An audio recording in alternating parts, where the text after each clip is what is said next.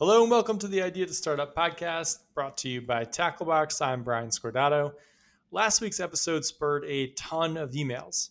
Lots of people are clearly in a bit of a rut, and the good news is lots of people are also clearly trying to get out of that rut. Hopefully, the pod helped. Give a holler as always with thoughts at brian at gettacklebox.com. On today's episode, we've got a treat. Jeff Sheldon, the founder of Ugmonk, stopped by to talk about his business, and it is my favorite type of business. It isn't a move fast and break things type of business. Ugmonk focuses on consistency and clarity of value. There's a through line to every product they make or curate. I think of this as a glacier business. Glaciers move slowly but powerfully, and so does Ugmonk. The hallmark of a glacier company is the mid funnel, the ability to keep a huge portion of customers you acquire from the top of the funnel engaged over long periods of time so the lifetime value of your customer gets spread out over years. Jeff sends a monthly email with an incredibly high open and engagement rate, which reminds customers of Ugmonk and keeps them warm as the brand strengthens. Then, when there's a product release, like when Ugmonk launched Analog on Kickstarter in 2020, there's an engaged audience that takes action. Analog raised a half a million bucks. Today, we'll talk to Jeff about how to build a business like Ugmonk, how to engage customers, how to curate, how to be a glacier. It's a great conversation. We'll get to it after some smooth jazz. The Idea to Startup Podcast is brought to you by Tacklebox. We're taking a few weeks off of the podcast ourselves to push our newest product across the finish line. It's the accelerator program we've been running since 2015, the one for people at the idea stage, the one for people with full time jobs, the one that has pushed out companies worth over $250 million. But now it can be done at your own pace. You can start today. Well, you can't start today, but you can start July 15th. We're limiting the first group that'll get access, so sign up at gettacklebox.com backslash self-serve to get on the list. Back to Ugmonk. I'm really excited to have Jeff on the show. Jeff, welcome. Thanks, Brian. Excited to chat. Awesome. Uh, so maybe a good place to start is tell us about Ugmonk and maybe describe how you got started with the business. Yeah, I'll give you the the ten thousand foot or the hundred thousand foot view, and we can dive into any specifics as we get into it. So I introduced myself as a designer by trade and an entrepreneur by accident, which probably resonates with a lot of people in your audience. I got into this because I love making things, I love designing things, and I've always loved art and creating things and building things ever since I was a kid. And uh, that kind of translated into more of a graphic design career, which was short lived, full time uh, at an agency before I went. I jumped out and did my own thing. Back in 2010 is when I went full time with Ugmonk. And Ugmonk started as a little side experiment to keep me busy because I can't sit sit uh, still very long. to design T-shirts that I wanted to wear. The internet was very different back then. The whole landscape of brands and running a brand was completely different.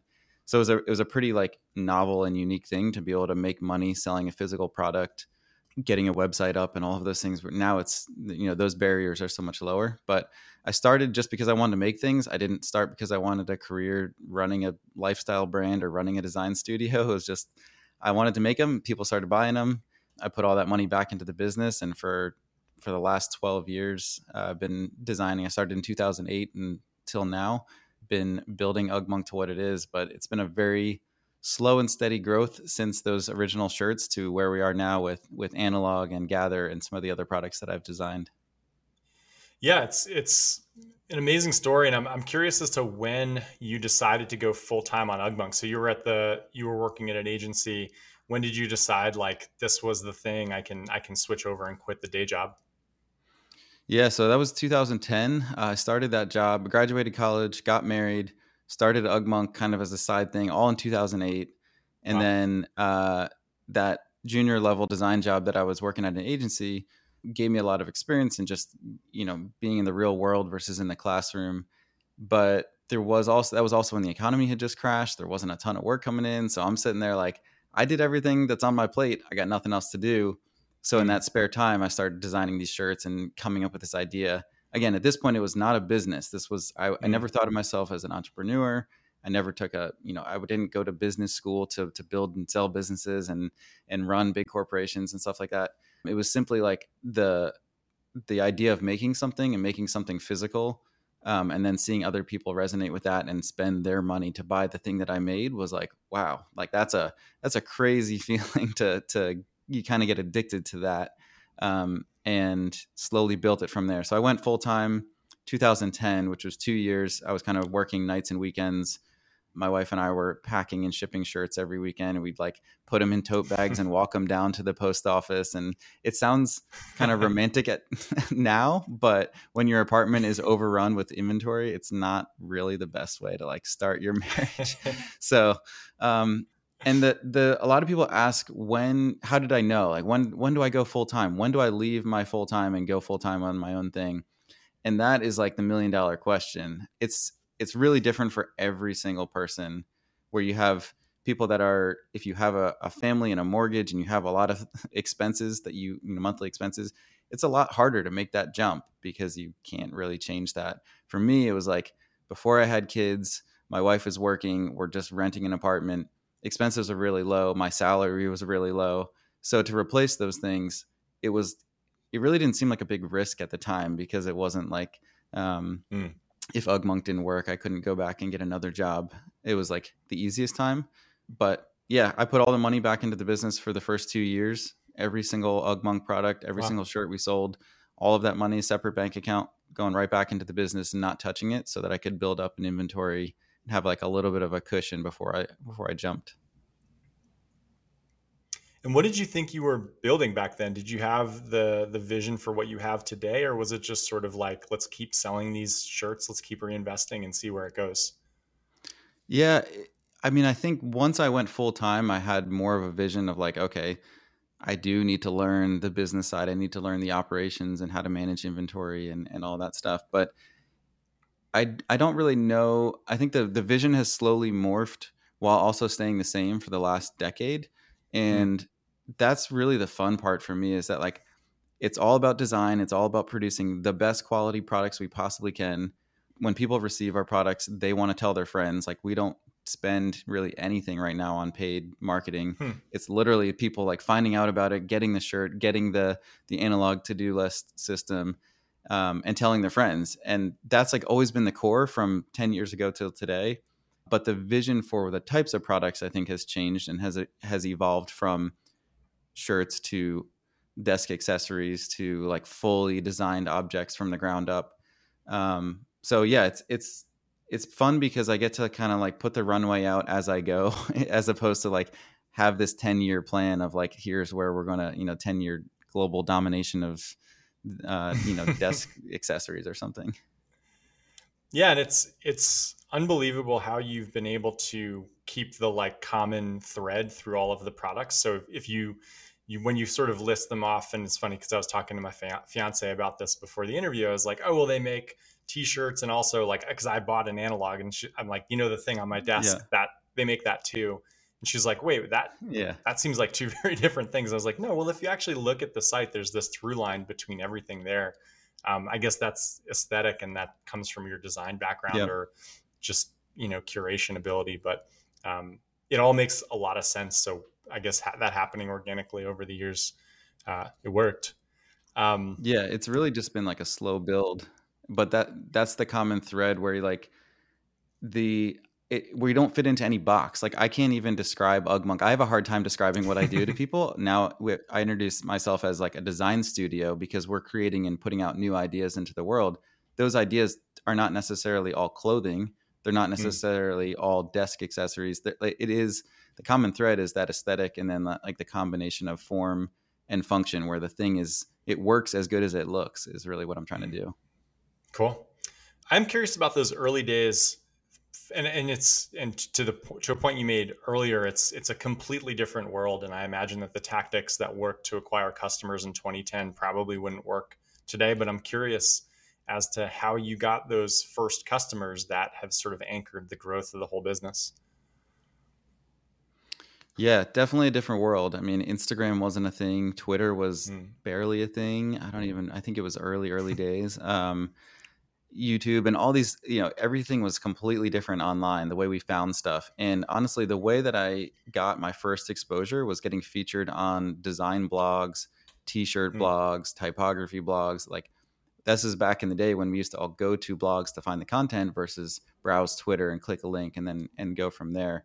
So I got recognized on a few of those, and and UgMonk products started to get passed around on those, those design circles, and that was really it. It was like, oh, and I, hmm. I should probably start an email list. You know, like it was all an afterthought, but people were finding it truly organically and telling people other people about it. Like we did zero paid advertising to get our name out there, no sponsorships, nothing. So.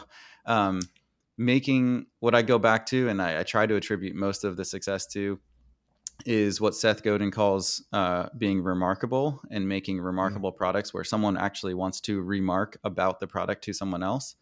And if the products aren't unique and the products are just the same as everything else, you're probably not going and telling your fiance about it. You're not talking about this kind of thing. So um, when you make something that people can't help but talk about, that's, in my opinion, the best form of marketing. It's like, I got to tell mm. somebody, like, I just got this thing. And then there you go. You've just unintentionally sold them on the product. Yeah, I love that. I think it's there's something I'd be curious your thoughts on this. There's something I've been hearing a lot lately, and I think it there's a lot of survivorship bias out there from so so like a, a, a company like yours has been successful, and if you sort of go back and connect some of the dots, and you just sort of say top line like, okay, we then we created a newsletter and we were in design blogs and all of that I think that there are a lot of companies starting today that think like, okay, well, so I'll start with a newsletter and I'll start by like pushing, trying to get into these blogs and sort of reverse architect or reverse engineer this thing that happened organically for you. And that's kind of why it worked. And then go- going backwards and saying like, these are the things that worked for people back then. So I'm going to make, I'm going to force these things to happen and then I'll have the same outcome. And a lot of people not seeing that same outcome. I guess there's not really a question in there. It's just something that's been on my mind. I'm curious if you think that. Mm-hmm. Like, no, but I think the point starting, the point resonates yeah. because yeah, like if you're looking, if you're always looking to someone else, like if someone's going to emulate what I've done with UgMonk, it's physically impossible because you would have mm-hmm. had to start 12 years ago. And you know, and my brain works differently. My goals are different. Like we are not a huge company. We've we've not like we're three people. We're tiny. Like, and most of the time it's just been me for this, you know, me and part time um, people helping out. And our goals for what we're trying to become might be different than someone else's business where they do want to scale up and have a 50 person team or they want to get bought out or they want to get acquired.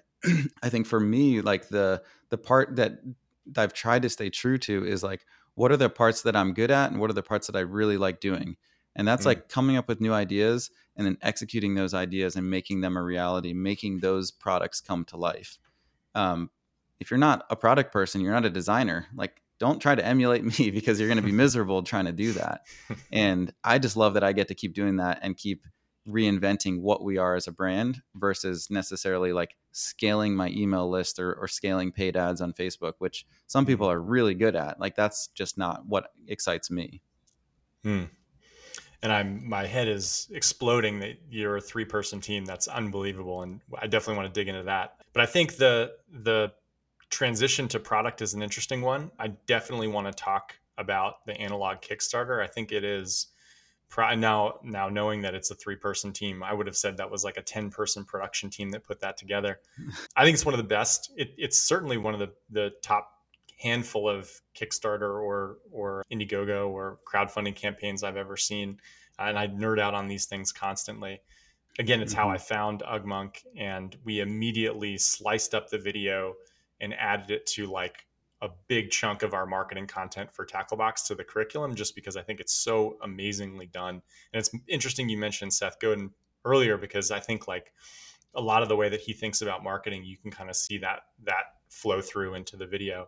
But I'm curious about like starting at the beginning of analog um, and maybe describe what it is for people who don't know and then talk about the process of how that came to be.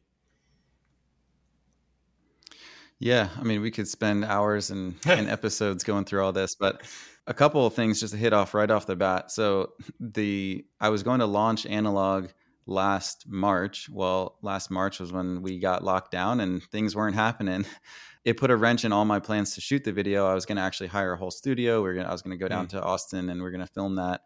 And then it was like, how many more weeks are we going to have to wait to be locked down? And well, turns out here we are a year later and it's still not normal. So I ended up shooting, editing, and producing that entire video myself here, like in my house. Um, and spent probably the entire month of May like tweaking and just going deep on all things video and um, lighting and editing and storytelling and and you know some of that I've done a little bit in the past. So again, I'm not telling everyone to go pick up a camera and shoot their own video, but I had a blast working within those constraints. Like I can't have anyone do any of this. I have to figure out how to do it. Um, mm and rewrote the script and and my brother and I he's my business partner we like rewrote the script and the storyboard and you know probably 50 times trying to really hone in on the things like let's cut that entire section let's cut that entire section let's change this part to get analog the message of analog across. Um, but yeah shot it one camera one lens one light like super diy i posted some stuff on twitter where it's like you see the mess. It was it's it's really a very lo-fi production but i wanted to come across um, as if we spent you know 20 30 40 thousand dollars on that video like a, a studio would produce. So um, that's just a little bit of a, an aside. Everything we do is very diy even though it may look polished and you know where i'm sitting here is, is actually a bedroom in my house but i've made this kind of like the ugmonk corner where we do photo shoots and stuff um, hmm. but the product itself i can touch on just where analog came about and how i kind of brought that to life from idea in my head to launching a Kickstarter to to having thousands and thousands and thousands of them to ship.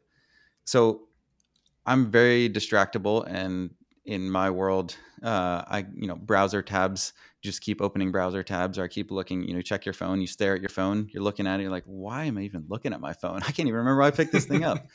Um, so I've always used a paper to do list to kind of complement what I'm doing, and it started with just regular little index cards having an index card right below my monitor. I, I couldn't ignore it. I couldn't switch away from it. It just stares at me. Was the start of analog, and this is probably like four or five years ago. I didn't think about turning it into a product for a while because it seemed so simple. Like, hey, you can go down to the dollar store and get index cards. Like, wh- what's stopping people? But the more I used it, the more I created a system. The more I tried to get back into digital task management, I tried to use the bullet journal. I tried to use all these other things that people seem to like rave about, and I couldn't do it. Like, I just I didn't have the attention span, or I, I couldn't get my work to to translate into one of those systems. So I went back to the old index card and I'm like, let's design a nicer version of this. And that was really the start mm-hmm. of analog and, and the idea of like, I think we can make this a, an actual Ugmonk product. And then hmm. designing the physical cards, picking out the paper stocks, like honing in on every tiny little detail, all the way down to like the card holder, this the the wood card holder um, obviously, you can't see it if you're listening to this right now, but you can see it on our site. And the the prototyping and the design around that card holder, I spent months and months and months just trying to perfect so mm-hmm. that it would be something you'd want on your desk, and it's actually enjoyable to grab a card from the back and slide one under the stack, and then prop it up in front of you. Just stuff like that. So there's there's a long history. This wasn't like an overnight three month had an idea, let's launch it, half a million dollars on Kickstarter. It was a very slow build of kind of assembling all of these things and things I'd learned, ways I've grown as a as a designer and as a entrepreneur, and bringing all these things together to launch it. It's it's a great product. I'll, I'll obviously link to it and, and others in the show notes, but um, I'm curious if you were like the dog who caught the car because I know the I, I don't I, I'm just curious as to what you what your expectations were when you launched the Kickstarter and then to the point you made or, or, kind of breezed over earlier, like all of a sudden you got to ship thousands and thousands of th- these things because mm-hmm. of the success. And I think I, I forget what the exact final number was, but it was it was over a half a million dollars, right? Committed. So I'm curious as to yeah, what the after, expectations after the, were. Yeah, yeah so, when we launched, ahead, so this is actually my second time around the block, and I, I, launched the a modular desk organizer called Gather. I launched that in mm-hmm. 2017.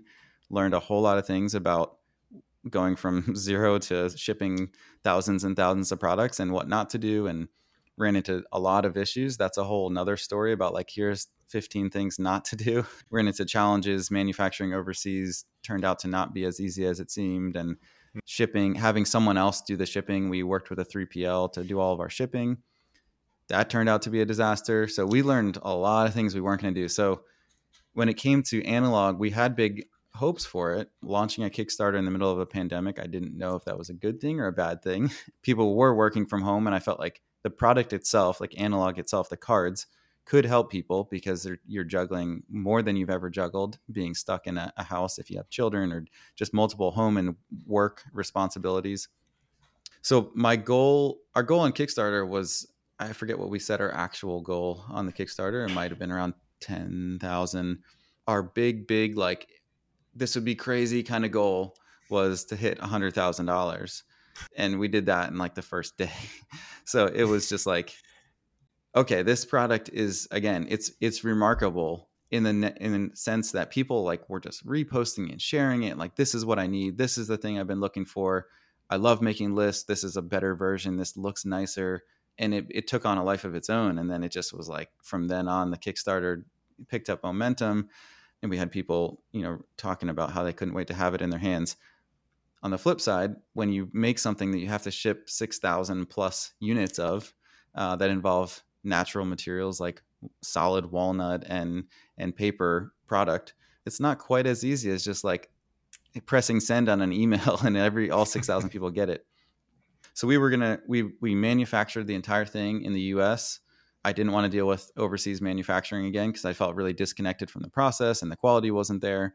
We were going to ship we did ship all of the products all of those pre-orders ourselves from our new warehouse uh, here in downingtown pennsylvania and that's a massive massive task. We literally just wrapped up uh, you know about a month ago getting through producing and getting everything to spec shipping getting everything fulfilled to backers so even though i've been around the block before on this there still ended up being challenges in scaling. Making 600 might have been fine but 6000 was not as easy as we thought. And what i'm curious as to how was there anything that you did on your end to sort of accelerate that growth? I remember, I mean, I, I think we mentioned this before we before we hit record, but it seemed like 10 to 15 and granted i nerd out on this stuff but mm-hmm. 10 15 20 people sent me separately sent me analog day one and i'm curious if you had seeded that with anything tactical or if it was truly just mm-hmm. organic so yeah that was that's very strategic so i don't want to make it sound like I just kind of threw this thing up in the air and yeah. wow, look, everyone's talking about it because that can come across the other way, like oh, I just I just struck a chord. There's a lot of luck involved. Um, but I actually, so I did a lot of pre-launch building, reaching out to people who are you know getting people to test analog, getting people interested if they had an audience and wanted to help post about it. Not incentivizing like, hey, here's a thousand bucks to post about it. It was just like, if you think your audience would like it, here's the product, here's a sneak peek and spent spent a lot of time on the strategy to to get that day one burst. Mm-hmm. And honestly, the biggest way, the biggest reason why we had such an instant funding, like a big burst in funding, was because I've been building an email list for the past twelve years, and yeah. like the people on my email list signed up voluntarily. They open my emails, they engage with the emails. Crazy high open rates, crazy high click rates I, you know, I'm actually pulling people off my list if they're not engaging, just because I'd rather have a small list of super highly engaged people. Hmm. And that email list, when I send stuff to those people, I know those are engaged people that have bought from us two, three, four, five, six times before. And launching to that audience was a huge part of why we saw that initial burst. Yeah, I think that's it's funny when people you talk about it like an overnight success like a product like that and mm-hmm. it's like yeah well that's there's no such thing. Um, yeah it's a 12 year overnight success right? Like that's that's what it is. I'm curious as to what you would so if we have a lot of um, people listening who have ideas and they're thinking about so it sounds like and obviously i don't want to put words in your mouth and correct me if i'm wrong but it sounds like kickstarter was less of a validation and fundraising to execute than a marketing channel. Mm-hmm. It was it was more of a marketing channel for you. For for folks who are trying to actually like use Kickstarter as a validation tool to see if they should actually build the thing or not. Do you have any advice? In ter- and I, I realize it's completely different, but any advice or thoughts on how to run a campaign to get it in front of a lot of people without having the the backing of something that you had? Mm-hmm. Yeah, I mean, because you can't build an email list of of real engaged people overnight. Like, there's just no nope. way you can can't spend money to do that. Like, these are people that when I send an email out, I get all these replies, and then I reply back. Like, this is a huge part of the relational aspect of what I'm doing. Mm. Um, launching on Kickstarter to validate a product regardless, I think is a good idea because let's just say analog flopped. At least I wouldn't have made a thousand of them or, you know, mm. had all this stuff sitting in a warehouse like, oh, this didn't seem to, to resonate. We hoped it would go big, but I think having a having an audience of some sort is really the first step before launching on Kickstarter. That audience doesn't mm. have to be thousands of people. I mean, it could literally be a hundred people, but having some some group that's engaged with what you're doing is really important because dropping something on Kickstarter and hitting launch doesn't do anything. I mean, there's yeah. thousands of products or uh, projects on there. You're not gonna just strike gold because you suddenly pressed launch and then people are on Kickstarter. Mm. It really works the other way where you're bringing your own people first, you're bringing some validation, even if it's not enough to reach your funding goal. Then Kickstarter sees that and they say, "Hey, there's, you know, there's activity here." They kind of boost it to more people and there's a lot of people browsing Kickstarters that end up finding it. So for us that was on a larger scale, let's give it to our audience and then it trickled out way or it rippled out way bigger than anything we've ever done. I mean, the the amount of views on the mm. video and the amount of like it just went viral in a sense where people were just sharing it on their own. Yeah, I think it's it's sort of a culmination of a bunch of a bunch of different factors of the audience you've built up, the trust you've built up, and then it being to your point a great product that you had really honed over years. And I, I can't honestly can't. This is not like a plug. Like I genuinely think it's one of the best things. Uh, it's been one of my best productivity tools. I'm similar in that I'm all over the place. Cool. So, a question on curation. Ugmonk has products that you design and build in house, and then a selection of curated products as well. And I'm curious as to how you, but like it's very clear that those products are, there aren't that many of them, and they're obviously carefully mm-hmm. selected. I'm curious as to how that process goes from you selecting the products and then also do you work with those brands directly? Do you interact with them directly, or do you just list them on your site? Yeah, I'm, I know that a lot of founders have ideas for curation platforms, so I'm curious as to how that goes. Yeah, yeah, we kind of do it the long hard way. We work directly. So the way that it came about was a few years ago. We've talked about this for a while. There's products that I like, there's products that I use, there's things that I'm never going to design and reinvent. Like this Kinto tumbler that's on my desk. It's like a double walled, just a really nice water bottle. It's aesthetic, it, it's just great. I'm not going to try and make the Ugmonk version of that. So I would mention these things in passing or in my five things I'm digging emails. And people are mm. like, cool. And I'm like sending them to their site and getting it. And we said, what if we brought in a collection a curated collection of things that we like that complements our products, you know, works alongside them. And for that, we've just worked directly with these retailers and brands.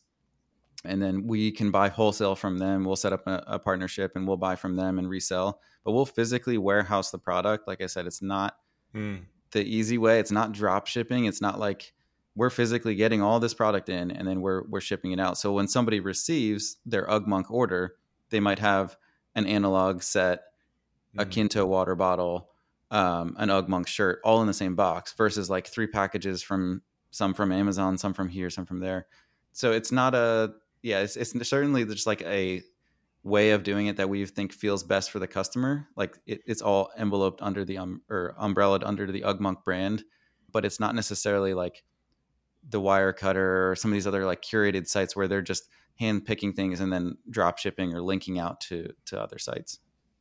It's so interesting how like the it's funny just even talking to you like the site and the newsletter and everything makes more sense because everything has this very specific purpose of like potentially harder in the short term but more sustainable and lasting and like builds a foundation for the long term it's mm-hmm. like it's awesome and that's that was my question is like the drop ship can feel it can feel fragmented from the, a brand if there's like to your point some things coming in different types of boxes at different times and all that so it feels consistent. Cool.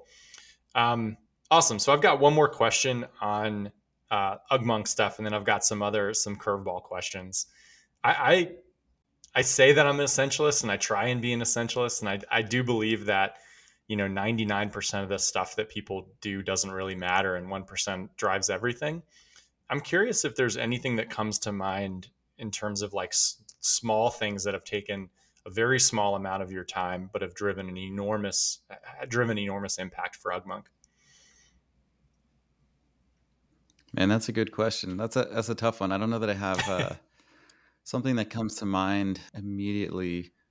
I think maybe this is an abstract way of answering it, but the human aspect of running a business has to flow through everything for me. Like as soon as you know some someone's writing a press release and acting like a robot and talking to their customers and just hitting people over the head with coupons, it kind of like the, the rest of the business to me has lost its essence of like humanity. And at the end of the day, like if you and I were in person sitting down talking, like that's this is basically what we're doing. I want our brand to talk to you like that. And like that's how we treat customer service. That's how we treat our our sales copy, which is not it's just writing descriptions about how we would talk. Um, and and keeping like the human aspect is it's not a small thing because it's actually pretty a it's a big thing, but it's a small thing that operates through every single decision making process that we do. It's like mm. how is this going to make our customers feel on a human one to one level, not a one to one million level. Like, is this ad going to convert at point whatever percent? It's like no, what is this one person's experience? And that's hard because it's like you have difficult customer situations and things where it would be much easier to send an auto reply and and kind of wash over this thing, but um, so I don't know if that answers your question directly, but that's like I think something that people miss as they're building companies. They think of the company separate than the human and people. It's like we're all people. We need to keep that as part of it. Yeah, I love that that prompt of like how is this going to make the customer feel with every interaction? Because you probably don't get that many if you think about we talk about this from a marketing perspective where you know you probably need four five six interactions with a customer before they're going to do anything realistically unless mm-hmm you know, it all depends on eh, how trusted the source is. If it's a referral from a trusted friend, maybe they only need one interaction. But if you're talking about digital interactions or newsletters or whatever, um, and you probably don't get that many interactions with customers. So it may seem like from if you're running the business, there are lots of things happening with lots of nodes and lots of customers. But per customer, from a unit economics perspective, it's probably mm-hmm. three, four interactions that are make or break. And if you screw one of them up, that's 25% of your yep. brand. That's interesting. Cool. Yeah. I like that answer a lot. Yeah. And I think doing things that don't scale. I, I like to do things that don't scale because it's like the physical limitations of we moved into a new space. Like we can physically only warehouse certain amount of product. Like we just, we will run out of space or like replying to customers' emails when someone writes in and I write back. Like I don't, now obviously I can't do that for everyone and I can't spend all my day on email, but there is something about doing things that like can't be replaced by something else that I, I think is special and like oh i got an email back from you it's like well yeah i'm just a guy trying to do my thing you know trying to design and make products too so yeah I, I, just i like that approach again this is me this isn't like the bible on how to build a business like you're never going to get ipo doing a business this way yeah and i think that that's that's my my next and i guess my really my last question on on the business is like how do you think, or have you ever considered that type of growth? Have you ever considered taking, you know, funding or some sort of financing or that type of growth, or is it always just, can, or you just don't even worry about that? This is the type of business you want to run with this type of growth. Yeah, I mean, I've never considered it. Kickstarter gives us some of that funding because we can we can get pre-orders, we can get validation. We don't owe any investors anything. Um, I really like the fact that I have complete autonomy of what I'm doing. There's there's no Q2 goals. If we miss the goal, that's on me. it's on me and my three person team. Like there's a different level of there's a different pace that we're able to do things really really intentionally as even pushing off product launches for months or years um, that I love way too much than to like pour gasoline on the fire and see it go through the roof and you know more money more problems kind of thing so I've been really, really fortunate that I can I've been able to to go from part time to full time, put all that money back into the business, build a physical inventory, slowly put one foot in front of the other. I mean, we're talking about 12 years of time compressed into this like 20 minute interview. So there's a lot of stuff that went into that. But I don't really think about taking funding. I mean, I've had we I get letters, you know, from people wanting to invest and people wanting to to buy out parts of what I'm doing, and it doesn't make sense. Like they would have to buy me at this point. Like it, yep. Ugmonk is too closely tied to me. And I'm not saying we won't ever sell. Like maybe there comes a point where I get, you know, I'm old and I'm no longer able to cr- create products, or I never no longer want to do this. But for now, I would rather have like the ability to forge my own path for the rest of this career than sell out and then then what? Start over and do it again? Like i don't i find fulfillment in doing it i guess is what i'm saying. Awesome. I love that. Um, and i love that you that you 20 minute interview you still got to sneak a little biggie quote in there. Um, cool. So my last questions are um, theoretical questions which i understand you just kind of said you didn't want to start anything else but i'm i'm going to ask it anyway so i'm curious if i said if somebody offered you, you know, five hundred million dollars for Ugmonk, and you said, you know, what, screw it, and you sold it. And then I said, all right, you've got to start a taco truck tomorrow. Um, how would you go about? How would you think about that? Like, what would you? What would your steps be? How would you think through the process of starting a taco truck? Yeah, well, I mean, I, I won't turn down five hundred million dollars. Let's be honest. uh, if someone's going to wave that in front of me, um, starting a taco truck man that there's a, so much that could go into that too we know where consumers are right now as far as social media goes and and and starting you know getting on an instagram probably tiktok i know nothing about tiktok and and the latest things but thinking about where the people are that are going to be interested in that i would think a lot about branding a lot about the name of the truck and a lot about why people would come to that taco truck versus every other taco truck. Do something crazy, you know, make make it where you only sell one kind of taco with no additions or subtractions. Like do something that's never been done. Otherwise, it's a, you're in a sea of taco trucks. Like who cares? So I, I mean, it'd be a fun experiment. It'd be a fun thing to like spend a day like doing that exercise and trying to come up with what I would actually do. I would probably make the truck look a very certain way that would just stand out. Like you would you wouldn't be able to drive by it and, and miss it. It would just be uh, something about the design of the truck that would catch your eye. So, oh man, that that's a that's a fun thing to think about. And I yeah, love tacos. I, I so. like that idea. Yeah. I like that idea of like that as a starting place where it's like you will not be able to drive by this truck and not say something about it or like share it with somebody and then sort mm-hmm. of work backwards from there. I love that. That's really interesting. Someone I, have asked this question. I, have asked it to a bunch of the uh, a lot of people who've come on who are design focused, and um, one answer I liked was monochrome tacos, where they have like you order by color, and it's like red, blue, or green, and every yeah. ingredient is that same color, as opposed to flavor. Yep. I thought you might like that. Um, I love that answer. That's great. Yeah, Finding definitely. customers where they're at. And then I would say one more plug, one more plug for um, Seth Godin, his book, The Purple Cow. That's like the entire book is about this. You know, you drive by cows all the time. You're never going to stop. Um, this is where I'm getting these, um, you know, where I was inspired from these ideas, mm and I think that translates to what I'm doing now, but also in this theoretical taco truck idea. awesome, I love it. Um, this is super. There's so much good stuff in here. I really appreciate you taking the time. I won't take any more of your time. Um, oh, I guess I'll, I'll ask one last question for you, actually.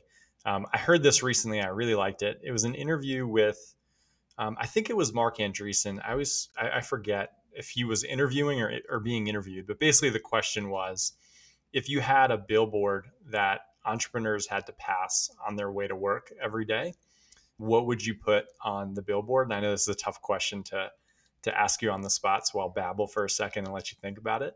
But the idea being, what is what is the thing that's so important that like that is should be reinforced every day and would help them with their businesses as they start to build them? I'm going to say, which is one of our designs. Uh, we don't have it in stock right now. Well, we have it on our coasters. Enjoy the journey. Like, mm. if you're not enjoying the journey and the process of building the thing, then what the heck are you building this for? like, so many people are, you know, if they're if you're always talking about how terrible it is and how hard it is and all that, and don't get me wrong, it's hard. There's days where you want to cry and you want to throw in the towel because there's there's going to be those days. But if you're not actually enjoying the process of building it and enjoying that journey, the the pot of gold at the end is not really going to solve anything. Like it's mm. it's really like I love that I get to go into work and do something that I love, and not all aspects of it, but most of the time um, get to do something that I'm truly passionate about. So that's what I'd say. Enjoy the journey. Awesome. Thank you so much. I'll I'll put uh, my favorite products in the show notes. Analog being top of the list. Um, and thank you so much, Jeff. This is awesome. I appreciate it. Yeah, thanks, man.